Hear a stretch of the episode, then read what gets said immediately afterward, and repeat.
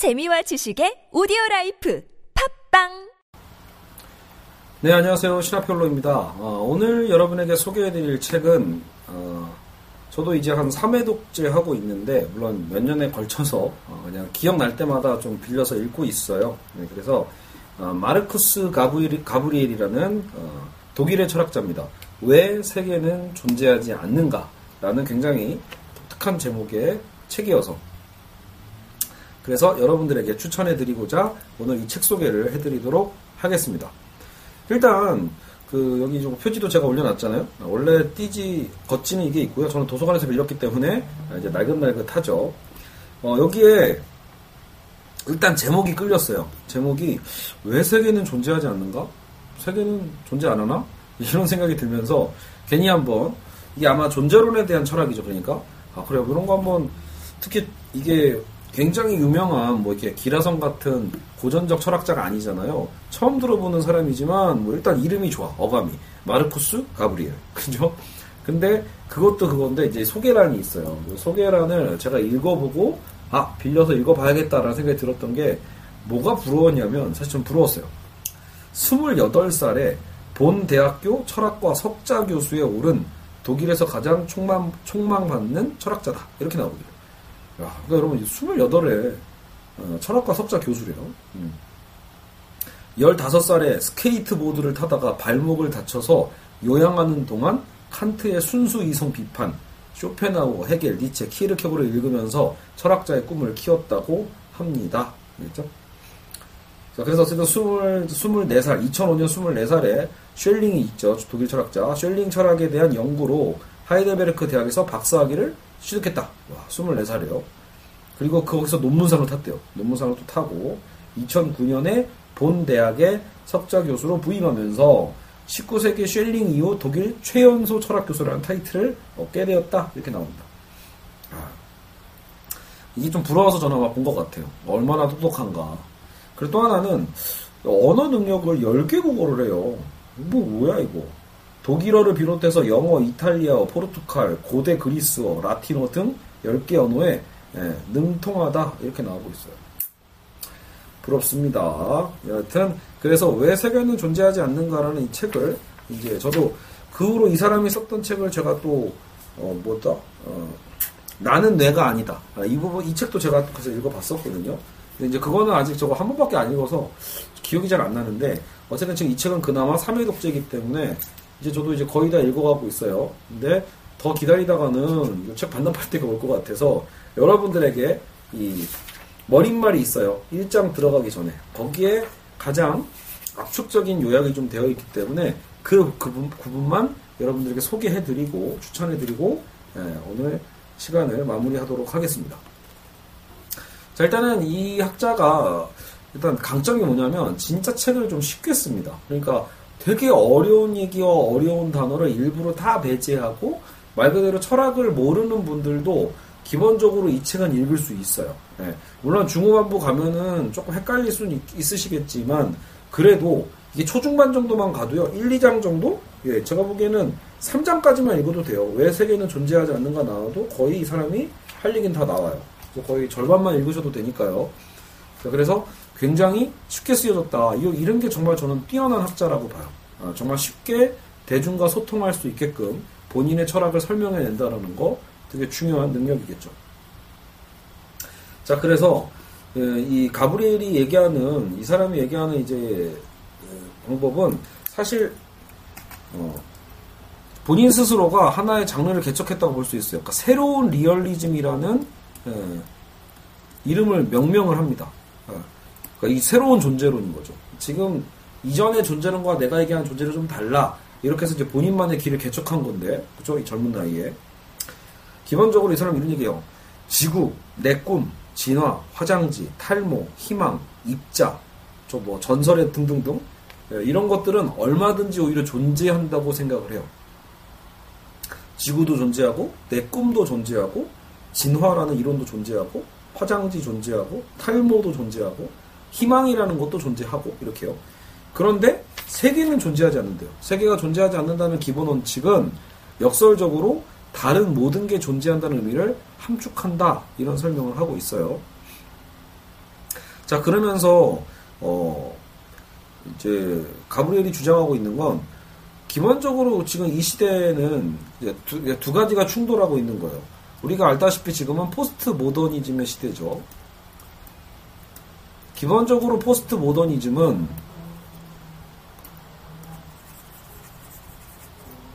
모든 것들이 보는 관점에 따라서 다 다를 수 있다라는 구성주의를 주장하거든요.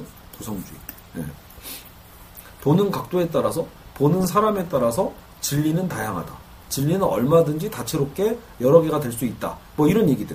그게 오늘 현대 사상의 핵심이거든요. 그래서 이거를 포스트 모더니즘의 구성주의로 여기서 표기를 합니다. 그런데 그거와 가장 또 대립되는 어, 매우 전통적인 철학의 줄기가 뭐냐면 바로 형이상학이죠. 여러분 대표적인 형이상학이 뭐예요? 신은 존재하는가 이런 거잖아요. 그러니까 증명하기는 물질적 증명은 굉장히 어렵잖아요. 근데 결국은 모든 것에 대한 어떤 거대 근원, 어, 어떤 모든 형이상학은 전체로서의 세계를 다루는 이론을 만들어내는 시도로 정의할 수 있다 이렇게 나와. 전체로서의 세계를 다루는 이론. 그러니까 모든 것들을 한 방에 뭔가 해결하려고 하는 전체로서의 이론. 그게 형이상학이다. 네. 그러니까, 그러니까 세계가 나오는 거예요. 그래서 신이 나오는 거고. 형이상학은 우리에게 나타나는, 그러니까 즉 우리가 보는 세계가 아니라요. 그 자체로 있는 세계를 기술하려고 안간힘을 쓴다. 이런 얘기를 하죠. 자, 그게 무슨 말이에요? 어, 우리가 철학자들이 실제로 그런 고민을 하잖아요. 자, 우리가 눈으로 어떤 대상, 도구를 봐요. 예를 들어 그 대상이 어, 지금 내 눈앞에 있는 어떤 책이다. 그러면 그 책이 실제로 그 대상으로 존재하는 거 이게 분명히 있다라는 거죠. 분명히 예, 그 자체로 있는 세계를 기술하려고 한다라는 거예요. 근데 아까 구성주의는 뭐예요? 여기만 얘기하려고 하는 거죠. 내 눈에 어떻게 보이는가. 이 책이 실제로 있는가가 중요한 게 아니라 내 눈이 어떻게 주관적으로 인식하는가. 그 주관의 인식에 대한 거를 진리로 둘 것인가 아니면 여기 이 자체가 있다라는 걸 진리로 둘 것인가. 이런 논쟁인 거예요. 포스트 모던적이냐 아니면 예, 형이상학적인가 이런 얘기들이죠. 우리는 세계를 말하며 그 자체로 있는 모든 것을 세계라고 생각한다. 그래서 이런 등식 세계는 그 자체로 있는 모든 것이 세계다. 보통 우리가 이런 거, 이런 정의에 대해 어느 정도 납득은 하죠. 세계는 그 자체로 있는, 존재하는 모든 것. 이렇게요. 자, 근데, 우리에게 나타난 것과 그 자체로 있는 것 사이에, 우리에게 나타난 것과 그 자체로 있는 것 그 사이에, 예, 어떤 차이가 존재한다는 가정부터가 잘못된 거다. 그 자체로 있는 게 무엇인지 알아내려면 인식 과정에서 인간이 만들어낸 모든 것을 빼버려야 된다는 거죠. 진짜 얘를 알려면 우리 인식 과정에서 벌어지는 모든 주관에 있는 걸 다 제거해야 되는 건데 예. 정작 그러면 어떻게 돼요? 우리가 알지 못하는 그 자체로 있는 것 이게 대체 뭐냐라는 거예요. 일종의 모순적인 거죠. 예. 이건 사실 여러분 이게 칸트를 떠올리실 수 있어요. 여기서도 가브리엘이 칸트야말로 그런 구성주의의 어쨌든 그 어, 대부인 것처럼 얘기를 하거든요. 왜냐하면 칸트도 사물 자체는 우리가 절대 알 수 없고 그렇다면 진리라는 것은 우리가 어떻게 그것을 인식하고 있는 우리의 그 형식, 그죠? 우리 어떤 선언적 형식이 어떤지를 따져보자 이런 게 칸트니까요. 네, 그래서 어, 그런 것들이 말이 되냐 이런 얘기를 하는 거예요. 우리가 우리의 모든 주관과 인식 체계를 다 제거하고 나서도 있어야만 하는 그것이 어떻게 있을 수 있냐라는 거예요. 그러면 그것을 또 우리가 인식해야 되는데. 아마도 칸트 이후에 헤겔도 똑같은 이런 비판을 했었다는 걸 알고 있거든요. 반대로 포스트 모더니즘은 우리가 보는 것만 존재하면 또 여기요. 포스트 모던은 또 골때리죠. 야, 우리가 보는 것만 존재하는 거야. 우리가 안 보면은 그건 존재하지 않아. 배후에는 아무것도 없어. 이렇게 얘기하는 게 과격한 포스트 모더니즘이다. 라고 얘기를 하고 있죠. 그래서 여러분 이제 이해하셨죠? 구성주의와 포스트 모더니즘, 아, 포스트 모더니즘, 구성주의라는 포스트 모더니즘과 실체론을 얘기하는 형이상학이 실제로 이제 충돌하고 있는 그런 관계에서 가브리엘은 어떤 주장을 하겠냐라는 거예요. 알겠죠? 자, 그래서, 어, 자, 그래서 여기서도 칸트의 구성주 얘기를 잠깐 하고 있고요. 자, 새로운 리얼리즘. 그래서 이 사람이 주장하고자 하는 건 여기서 이제 이런 사례 하나를 들고 있거든요. 여러분 오늘 수업 길지 않아요. 어차피 책 소개입니다. 책 소개. 제가 지금 뭔가 이론을 설명하는 건 아닌데 그래도 이 사람이 대체 주장하는 게 그래서 뭐니 이거거든요. 그러면 새로운 리얼리즘이 뭡니까? 라고 할 때 여기서 사례로 이런 걸 썼어요. 베수비오 화산, 이탈리 나폴리에 있는 베수비오 화산이라는 게 있어요. 사실 어, 우리 식대로 쓰면은 음, 어, 그렇죠. 그러니까 예를 들어 우리 같으면 그거 어떨까요? 어, 백두산이라고 하면 어떨까요? 우리도 백두산 화산이 있으니까 백두산 화산이라는 그 자체가 있고 두 번째 중국에서 백두산 바라볼 수 있죠. 중국에서 바라보는 백두산이 있고요. 북한에서 바라보는 백두산이 있겠죠. 북한에서 바라보는 백두산. 근데 그것은 자, 여기서 북한에서 또 바라보는 백두산인데 아, 글자 막 틀려서 죄송합니다. 근데 요거는 너의 너가 보는 그 관점이고 이건 또 나가 보는 또 그 관점이라고 합시다. 이렇게 설정을 할 수 있어요. 자 그러면 만약에요 어, 형이상학의 입장은 뭐예요? 형이상학의 주장은 요 2, 3, 4번은 중요하지 않아요. 형이상학은 오로지 그 실체에만 관심이 있죠. 네. 여기서 배수비 백두산 화산이라는 그 실체, 음. 그죠? 형이상학은 어, 단 하나의 진짜 대상만 있을 뿐이다. 백두산 화산만 있을 뿐이고, 그래서 그 백두산 화산 그 자체만 존재하는 거야. 이렇게 얘기한다라면, 그죠? 반대로 구성주의, 포스트 모더니즘은 뭘 주장해요? 아니다. 이 시나리오에 세 개의 대상이 있다고 전제하는 거다. 바로 뭐냐면, 예. 중국에서, 그러니까 예를 들어 또 다른 제3자가 바라보는 중국에서 바라보는 백두산이 있고, 있다면, 거꾸로 너의 시각에서 보는 어, 그 백두산이 있고 또 나의 시각에서 보는 백두산이 있다. 그러면 이 2, 3, 4가 오히려 존재하는 거지 얘는 아닌 거예요. 구성주의는 2, 3, 4만이 예, 진리다라고 보는 거고 형이상학은 아니다. 오히려 실체 하나 1번만이 진리다라고 보는 거예요. 이, 이, 이해가 확실히 잘 가시죠? 이런 식으로 주장을 하는 애들인데 지금 마르코스 가브리엘은 새로운 리얼리즘은 이거 다 인정한다라는 거야. 야, 나는 이 네 개 다 인정해. 이게 새로운 리얼리즘인 거야. 그러니까 일종의 어떤 종합처럼 보이죠? 어. 그래서 왜 이것이 최선의 선택인지는 쉽사리 알아볼 수 있다. 그렇죠? 왜냐면, 실제로 여기서는 뭐 배수비오 화산이라고 사례가 나왔으니까. 근데 정말 그 지역에만 존재하는 건가? 어. 그건 사실이 아니라는 거죠. 분명히 여러 다양한 모습으로 보인다는 것도 사실이에요. 음. 또 화산을 바라보면서 품는 은밀한 내 느낌도 사실이고, 그죠? 우리가 막, 이제 실제로 한라산을 보든 백두산을 보든 그때 그 느낌도 분명한 사실이고, 부정할 수 없고요. 그죠? 또 그러면서도 그것을 저쪽에서 바라보고 있는 너의 시각 또한 사실일 거고요. 그래서 새로운 리얼리즘은 우리가 사실을 두고 하는 생각 역시 그 생각의 대상인 사실 못지않게 똑같은 권리를 가지고 존재한다. 무슨 말이냐면 생각도 존재한다고 보는 거예요.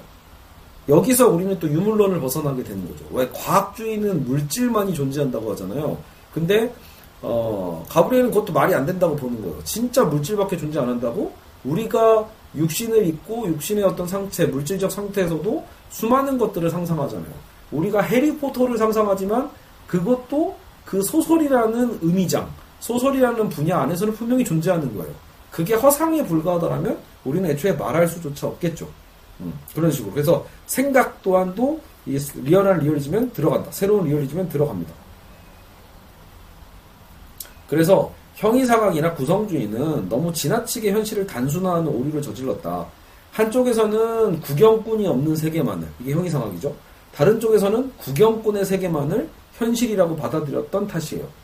그러나 우리가 아는 세계는 언제나 구경꾼의 세계인 동시에 우리가 관심을 가지지 않는 사실과 관심을 사실과 관심을 가지는 사실이 맞물린 세상이라는 거예요. 다시요, 제가 이거 띄어쓰기 잘못 읽었어요. 우리가 아는 세계는 뭐예요? 언제나 구경꾼의 세계인 동시에 우리가 관심을 가지지 않는 사실과 관심을 가지는 사실이 맞물린 세계다. 세계는 구경꾼이 없는 세계가 아니고 오로지 구경꾼만의 세계도 아니다. 그래서 새로운 리얼리즘이란 그런 것이다. 그죠? 다시 또 계속 설명하고 있어요. 그래서 옛날 혁이상학은 이 구경꾼이 없는 세계에만 관심을 가졌고, 그래서 구성주의는 자기 관점만의 자아도취에 빠졌고, 있죠. 그래서 그런 것들은 전혀 문제를 해결하지 못한다. 그죠? 그래서 나는 새로운 존재론으로 풀어보고자 했다. 존재론, 어, 온톨로지라는 말은 전통적으로 존재자의 이론이다. 자, 그래서 존재론의 핵심은 존재의 의미고, 음. 그래서 여기 귀신이 있다는 말로 우리는 무슨 주장을 하려는 걸까? 보통 이런 물리학에서는 귀신은 존재하지 않는 거죠. 하지만 어, 귀신은 어떤 소설 속에서 존재할 수 있고 전설 속에서 존재할 수 있거든요. 그것을 우리는 존재하지 않는다라고 말할 필요가 없는 없는 거다라고 지금 얘기를 하고 있는 거예요. 자 그러면서 결과적으로 이 저 마르쿠스 가브리엘은 결국은 무수히 많은 세계들을 주장하고 싶은 거예요. 아까 이게 다 존재한다고 봤잖아요. 여러분 그 나중에 이 책에서도 등장을 하긴 하는데 왜 실체론에 있어서도 왜 실체론에 있어서 스피노자 같은 경우에 일원론이거든요. 일원론. 데카르트 같은 경우에 이원론이죠. 이원론. 라이프니츠 같은 경우에 다원론이거든요. 다원론. 그러면 이 사람은 어느 편이다? 마르쿠스 가브리엘은 이쪽 편인 거예요. 다원론이다. 세계는 일단은 이원론이라는 건 왜 두 개여야만 하는지에 대해 설명할 수 없고요. 이론론은 말이 안 된다라고 봐요. 어떻게 하나로 이 세계를 규정할 수 있는가라는 거예요. 그래서 그걸 비판하면서 오히려 이 세계는 무수히 많은 세계로 이루어져 있는 거다. 다만 그 무수히 많은 세계가 다양한 의미장 속에서 드러나는 거다라고 해서 의미장 개념이 이 책에서 되게 중요하거든요. 근데 그 부분은 여러분 직접 읽으시면서 확인하시면 되겠습니다. 그렇죠? 우리가 흔히 우주를 얘기할 때도 어, 무수한 태양과 행성이 각기 궤도를 두는 무한한 세상을 염두에 두는데 인류는 이 무한한 우주의 은하계에서 그것도 한적한 격가지의 조촐한 문명을 건설했을 뿐이다. 그렇다 우주는 실제로 존재하죠. 은하계나 블랙홀 같은 게 없다고 주장할 생각은 조금도 없다. 그러나 우주가 그 전부는 아니라는 거예요. 정확히 말하면 우주는 상당히 촌스럽다. 예, 우리는 우주라는 말로 자연과학의 실험으로 연구할 수 있는 대상 영역을 떠올리곤 한다. 대상 영역. 그러나 세계는 우주보다 훨씬 크다. 자, 이게 되게 중요한 표, 저도 되게 와닿았던 거예요. 흔히들 우리가 과학적으로 얘기하면 우주가 제일 큰 것 같죠. 네. 근데 가브리엘이 보기에는 아니다. 세, 우리가 말하는 그 세계는 우주보다 훨씬 크다예요. 왜냐하면 국가는 물리적으로 규정할 수가 없죠.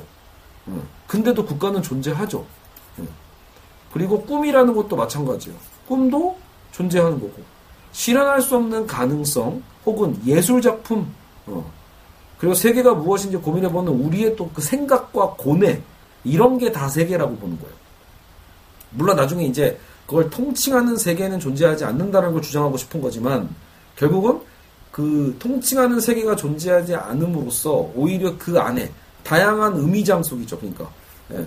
소설이라는 어쨌든 의미장 속에 해리포터 그리고 나의 어떤 꿈의 세계에서 등장하는 어, 알 수 없는 인물 또 나의 고뇌들 뭐 이런 것들 유물론적으로 또 우주의 어떤 존재도 존재하듯이 그러니까 우주가 모든 걸 포괄하고 있는 게 아니라 사실 우주야말로 일부라는 거예요. 우리는 더 많은 것들을 존재로서 갖고 있다라는 거죠. 이 세계는. 그래서 어, 국가, 꿈, 실현할 수 없는 가능성, 예술작품, 그리고 특히 세계가 무엇인지 고민해보는 우리의 생각이 모두 세계에 속한다면 이 세계는 자연과학의 대상 영역과 같을 수가 없다라는 거예요. 그렇죠? 실제로 우리 어때요? 물리학이나 생물학이 사회학이나 법학, 문학까지 연구하는 게 아닌 거잖아요. 그러니까 그만큼 그 영역이 다른 거예요. 서로의 의미가 다른 거고요. 그럼에도 불구하고 과학주의가 모든 것을 다 정리할 수 있다라고 보는 거는 오만함에 불과한 거겠죠. 자, 어쨌든 정확히 이 모든 거를 그럼에도 불구하고 포괄하는 세계는 존재하지 않고 존재할 수도 없다. 음. 나는 세계가 존재한다는 환상을 깨뜨릴 뿐만 아니라 동시에 이로써 긍정적인 깨달음을 이끌어내고자 한다. 그러니까 세계가 존재하지 않는다는 주장은 세계 외에는 모든 게 존재한다라는 확인이기 때문이다. 기묘하게 들리긴 하겠지만 세계 외에 모든 게 존재한다는 주장은 우리의 일상 경험으로 놀랍도록 쉽게 설명할 수 있다는 거예요. 그렇죠. 우리가 일상적으로 솔직히 괜히 철학자들은 이게 실제로 녹, 저, 뭐죠? 어, 남색인 것인가? 어, 이게 진짜로 컵인 것인가? 이런 어쨌든 그 사고 실험을 하긴 하지만 여러분 그렇다고 지금 제 눈앞에 있는 이 컵이 정말 존재하지 않는 걸까요? 그건 아니잖아요. 그렇죠? 확실성이 부족할 수 있을지언정 그렇다고 과연 절대적인 다수의 사람들이 이미 있다고 인식하고 있는 예를 들어 63빌딩이 사실은 저 63빌딩이 저기 존재하지 않을 수도 있어. 이딴 얘기를 하면은 설득력이 생기냐고요. 지금 우리 눈앞에 나 혼자만의 착각도 아니고 모두가 63빌딩을 보고 있는데. 그렇죠? 그러니까 그런 우리의 상식적인 부분에 대해서 인정하고 있는 거예요.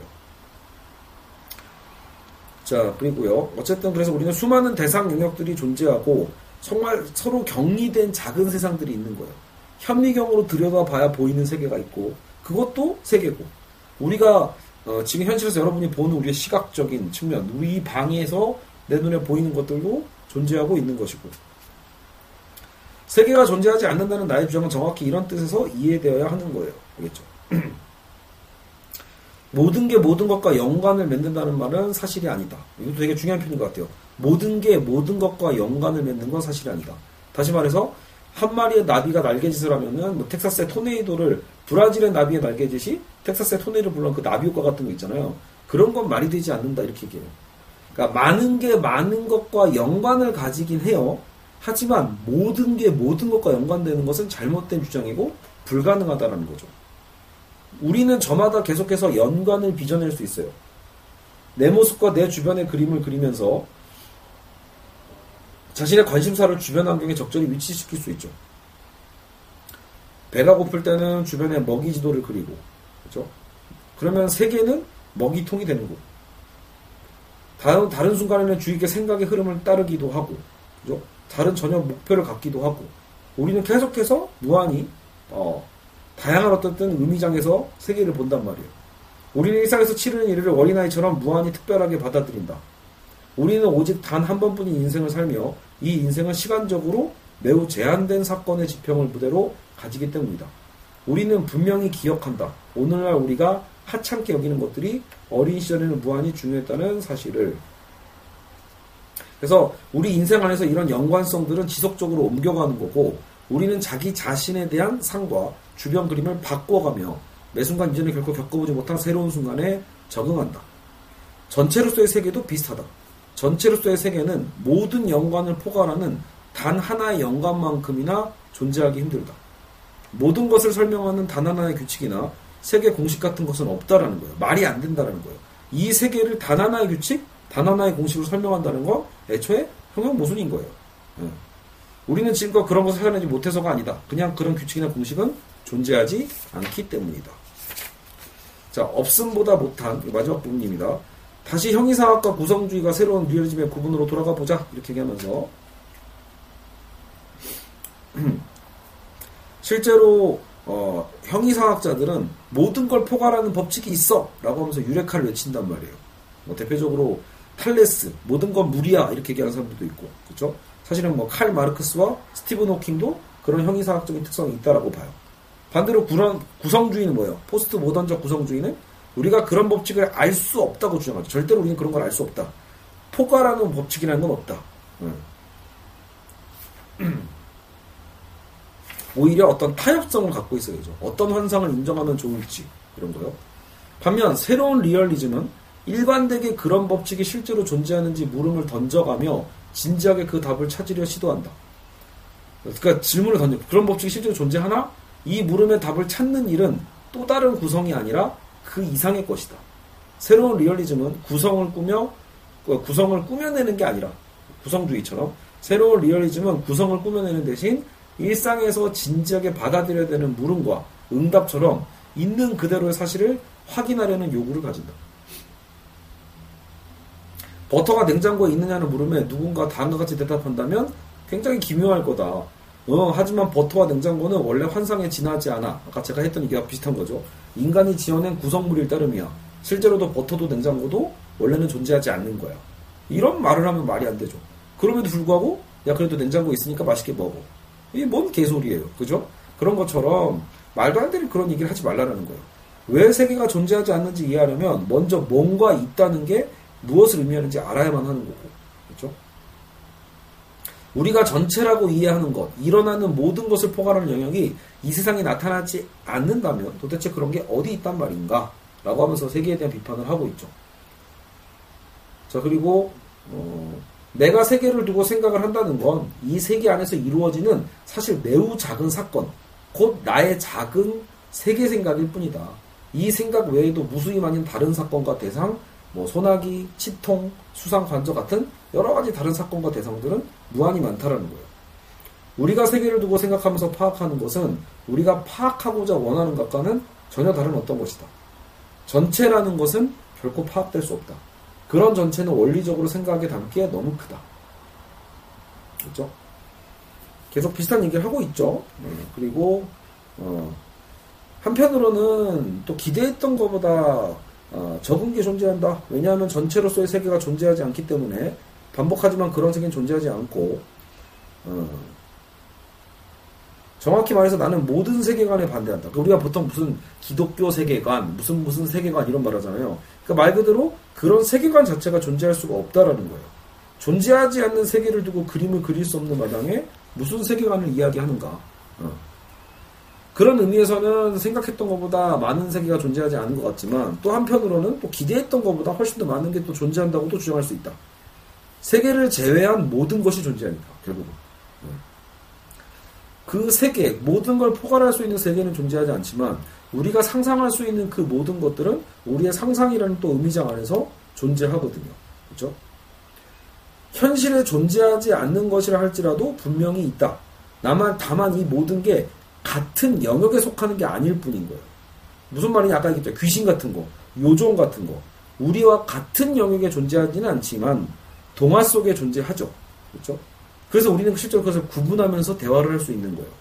구, 우리는 그, 그런 영역을 구분할 줄 알기 때문에 그 해리포터, 만들어진 캐릭터지만 그래도 그 해리포터의 존재가 우리에게 뭔가 어떤 의미로서 부여가 되고 있기 때문에 해리포터는 존재하지 않는 게 아닌 거예요.